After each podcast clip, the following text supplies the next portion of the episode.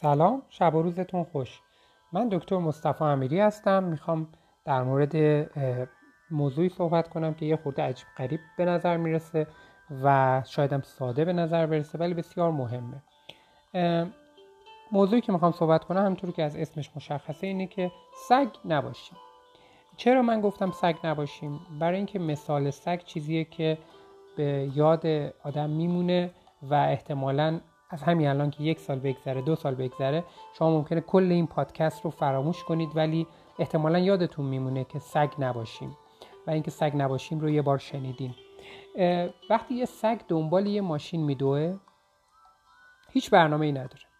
یعنی وقتی اون سگ ماشین رو بگیره برسه به ماشین اونجاست که نمی‌دونه چیکار باید بکنه. اصلا چرا دنبال این ماشینه کرد؟ حالا می‌خواد حمله کنه به کسایی که تو ماشین هستن یا نمی‌خواد حمله کنه؟ و اصلا می‌خواد ازشون غذا بگیره می‌خواد بهشون حمله کنه. چه اپروچی باید بکنه بهش؟ اینا هیچ کدومش مشخص نیست. به خاطر اینکه سگ پلنی نداره برای اینکه اگر ماشین وایستاد چیکار کنم. ولی ما آدما معمولا باید برای کارامون پلن داشته باشیم.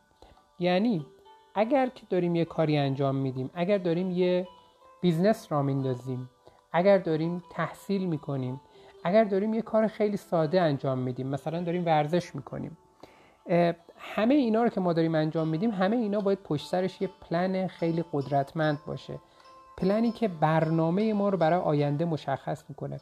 مشخص می‌کنه که اگر ما این کار رو انجام بدیم یک سال دیگه در چه نقطه ای هستیم؟ ده سال دیگه در چه نقطه ای هستیم؟ و 20 سال 30 سال 40 سال دیگه در چه نقطه ای هستیم؟ این یعنی برنامه ریزی برای آینده. این یعنی اینکه شبیه اون رفتاری که سگ نشون میده اون رفتار رو نشون ندادن و یه رفتار کاملا متفاوتی رو نشون دادن. این خیلی توی marketing توی business توی انتخاب شغل و توی موارد تصمیم گیری های مهم زندگی این موضوع خیلی برجسته است مشخصه.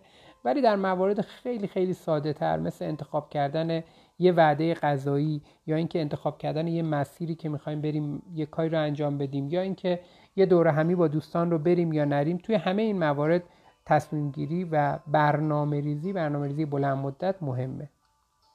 خیلی ممنون.